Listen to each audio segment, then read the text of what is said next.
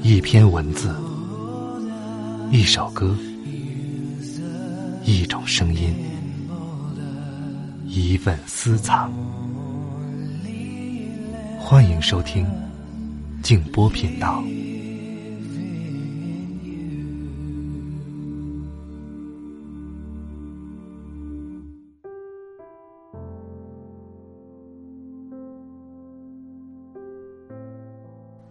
亲爱的朋友，不论命运如何待你，都祝你有一张好像从未被欺负过的脸，顶一颗好像从未低垂过的脑袋，揣一颗好像从未受过伤害的心，长一双好像从未见过黑暗的眼睛。晚上好，朋友们，我是静波，欢迎来到静波频道。刚才这段话出自作家秋晨。今天晚上要和大家分享的这篇文章，在读过之后，让我的心里有一种疼的感觉，非常震撼。这篇文章的名字叫做《亡人仙》，他也是本文的主人公。这是一个真实发生的故事，作者刘亚洲。如果你想听到更多的节目。欢迎通过微信公众号搜索添加“静波频道”。在绝对正义的英雄主义之上，还有一个绝对正义的人道主义。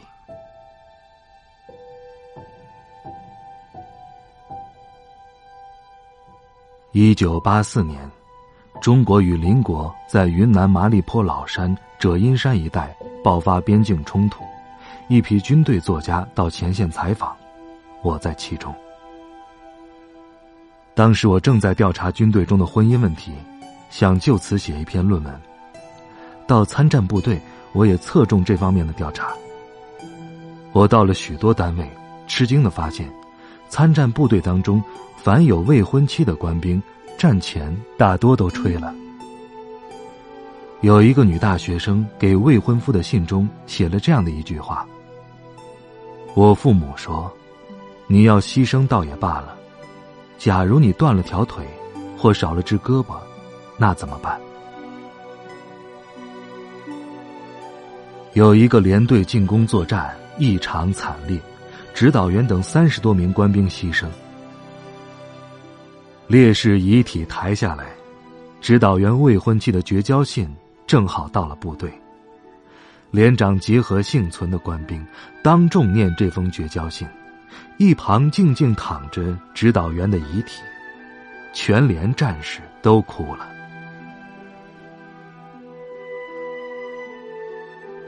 我在连队当过兵，知道战士们津津乐道女人，但在麻栗坡情形大变，凡将投入战斗的部队官兵均不谈女人，仿佛有约在先。只听过一件例外的事儿：某连组织突击队，连长和指导员争着要率突击队冲锋，争执不下。最后连长怒了：“老子是结过婚的，摸过女人，我去。”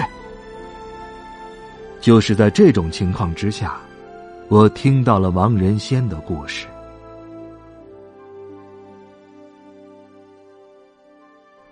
王仁先是某部副连长，干部子弟。人生的英俊高大，战前与他相处了五年的女朋友离开了他，他所在的连队将作为尖刀连进攻老山主峰，他率领一个排住在老山脚下一个小村庄里。房东是一个年轻的女人，叫阿岩，已婚，有一个在襁褓中的婴儿。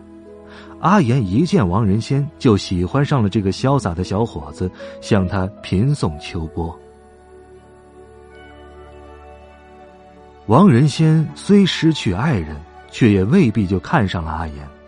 毕竟，一个是干部子弟，一个是农村妇女，中间隔着鸿沟呢。阿言是一个很有性格的女子，青山咬定不松口。她把自己的想象力发挥到了极致，每天给王仁先做最好的东西吃，每晚为他烧洗脚水，给王仁先洗所有的衣服。她甚至在自己的丈夫面前也毫不掩饰对王仁仙的情感。王仁仙训练回来，她竟能撇下正在说话的丈夫，迎着王仁仙而去，为他拂去一身的尘土。王仁仙起初在抵抗阿言，但随着阿言炙热的进攻，也随着老山战事的一天天激烈，是否也随着笼罩着连队官兵失爱的阴云一天天浓重呢？总之，他的抵抗渐渐变得软弱。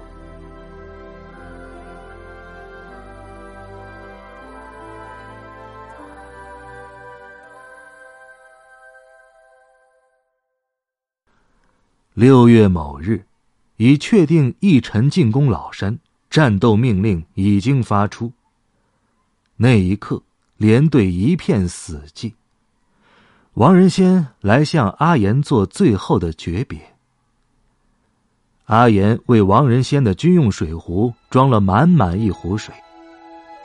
王仁先喝了一口，哎呀，比蜜还甜。阿言不知道往壶里放了多少糖，他以为越甜越好呢。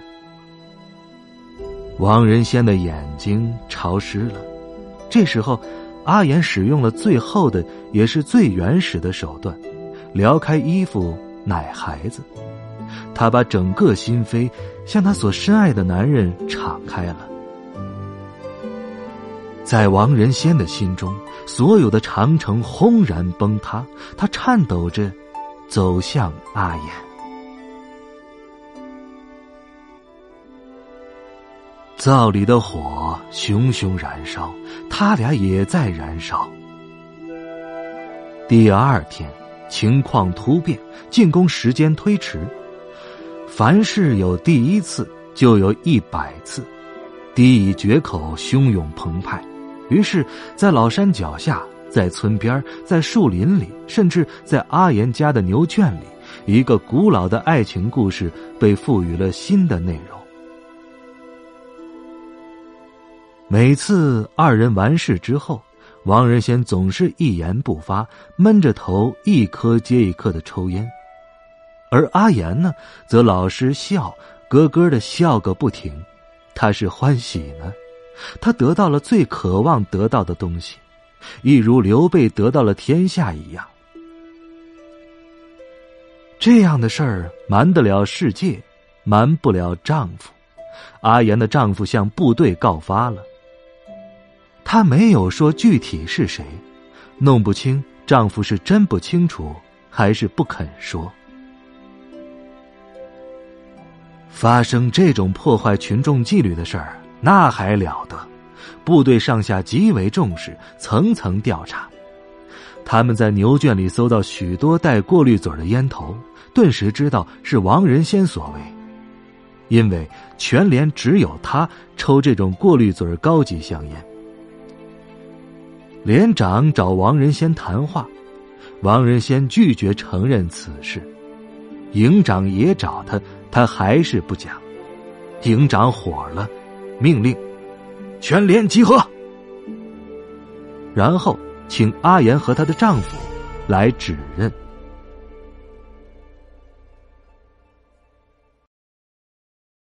打谷场上，一连官兵肃立，阿言和她的丈夫来到队列之前。后来，该连指导员告诉我，此时的阿言。全不似犯了什么错事，毫无颓丧之气，反而意气飞扬。指导员说：“原来我想啊，他肯定会看一遍之后说没有那人，这样就一了百了了。可万没想到，阿言径直走到王仁先跟前，指着他说：‘就是他。’一霎间，空气凝固。”一根针掉在地上都能听见。王仁先冷冷的看着阿言，而其他上百双眼睛则冷冷的望着王仁先。阿言的第二句话，更令全连震惊。我疼他。当地人把疼当作爱讲。这是赤裸裸的爱情宣言呐！全连把目光转向了他，他勇敢的和全连官兵对视，泪水渐渐涌上了他的眼眶。三天之后，团里下达了对王仁先的处分决定，降为排长，党内严重警告。又过几日，进攻开始，连队开拔。阿岩又烧了一壶放了糖的水去找王仁先，连队不让王仁先见他。村口，部队逶迤而前，阿岩站在大树下焦急的望着。有些官兵从他跟前走过的时候，轻蔑的议论，甚至还朝地上吐着口水。阿岩均不在意。王仁先过来了，不朝这边瞥一瞥。走过去之后，他再也没有回头。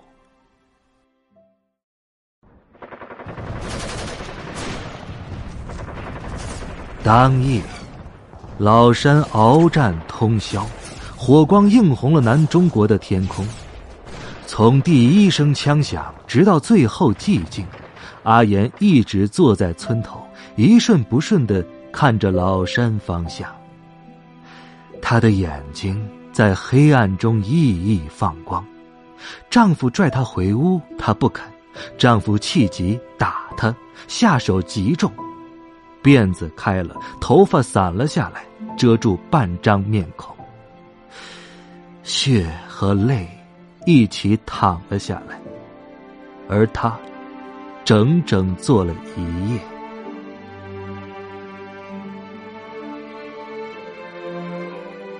部队攻克老山之后，王仁先迅速被派到最前线李海兴高地。营长事后说：“我就是要把他派到最危险的地方。”不派他派谁？七月十二日，对方一个加强师反攻，战斗残酷到了极点。王仁先表现十分英勇，还击毁了一辆坦克。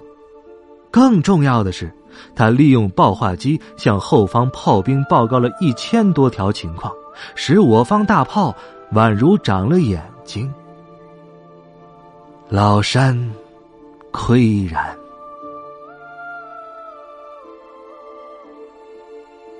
数月之后，我登上李海兴高地时，仍可见到草丛中白骨枕藉。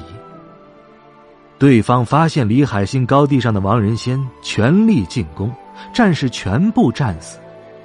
王仁先打光了最后一颗，对报话机喊了一声：“我走了。”遂被炮弹击中。他死时。二十五岁，全连在老山主峰上目击王仁先奋勇冲杀，感慨万千。他死时，大家都摘下了钢盔。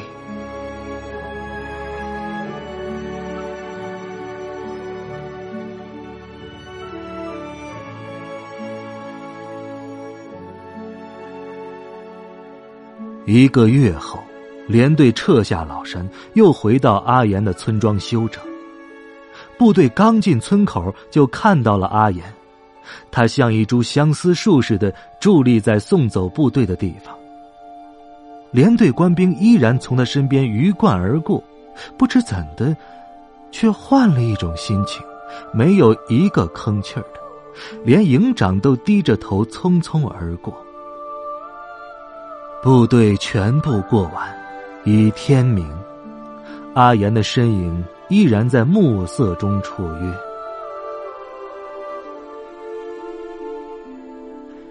根据王仁先在战斗中的表现，团里为他请报一等功，但上级不批，还发下话来：“这种人还立什么功啊？”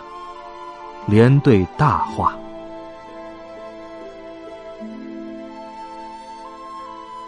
王仁先。被安葬在麻栗坡烈士陵园。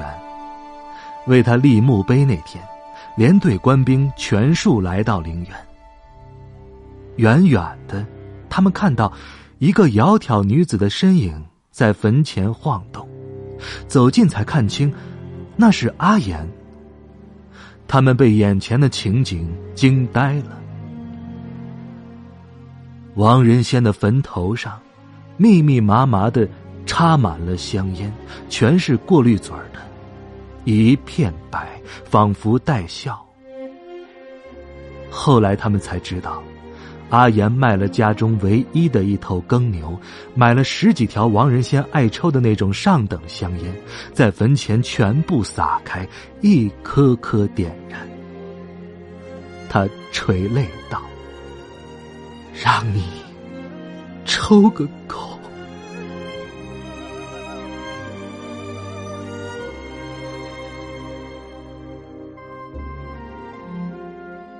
我来到老山前线的时候，王仁先所在连队又重上老山驻守，我执意要去看望。正值盛夏，大旱，老山地区已有两个月不下雨了。阵地上疟疾四行，军部派两个女军医带着药品和我一道上山。过了三转弯之后。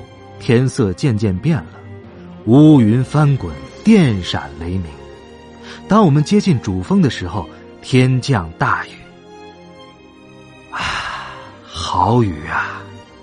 万千条水柱抽打着村裂的红土地，已在阵地上驻守了一个多月的连队，久旱逢甘露，大喜。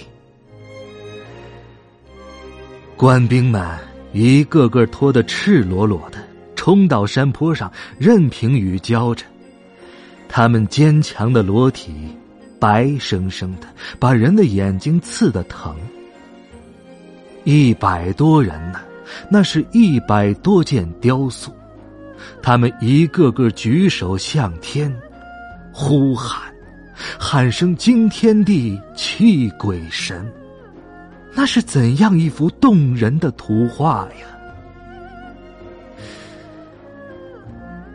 我身后的两个女军医哭了，我也一阵鼻酸。我觉得我触到了大山的心跳。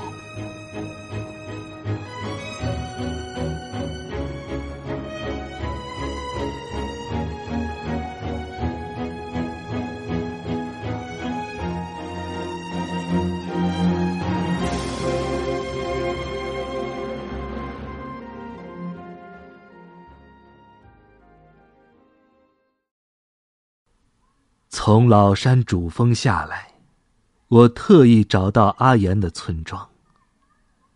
阿岩不在，他出远门了。我问村长：“阿岩长什么样子？”村长说：“阿岩呐，是马里坡最美的女人。”当我躺在妈妈。怀里的时候，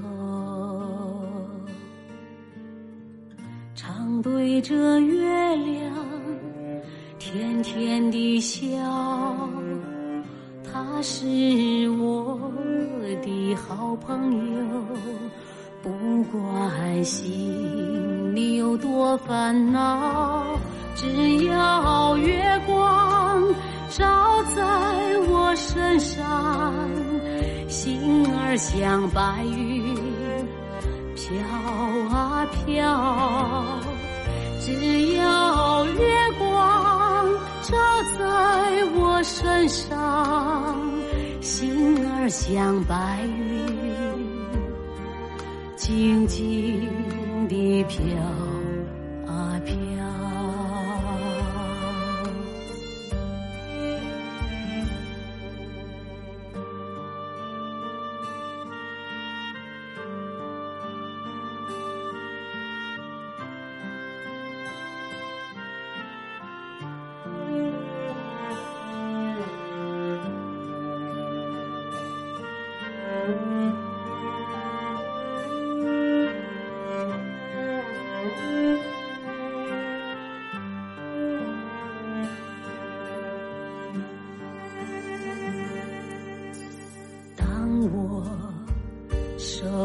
在祖国大地的时候，常对着月亮静静地瞧，他像妈妈的笑脸，不管心里有多烦恼。只要月光照在我身上，心儿像白云飘啊飘。只要月光照在我身上，心儿像白云静静地飘。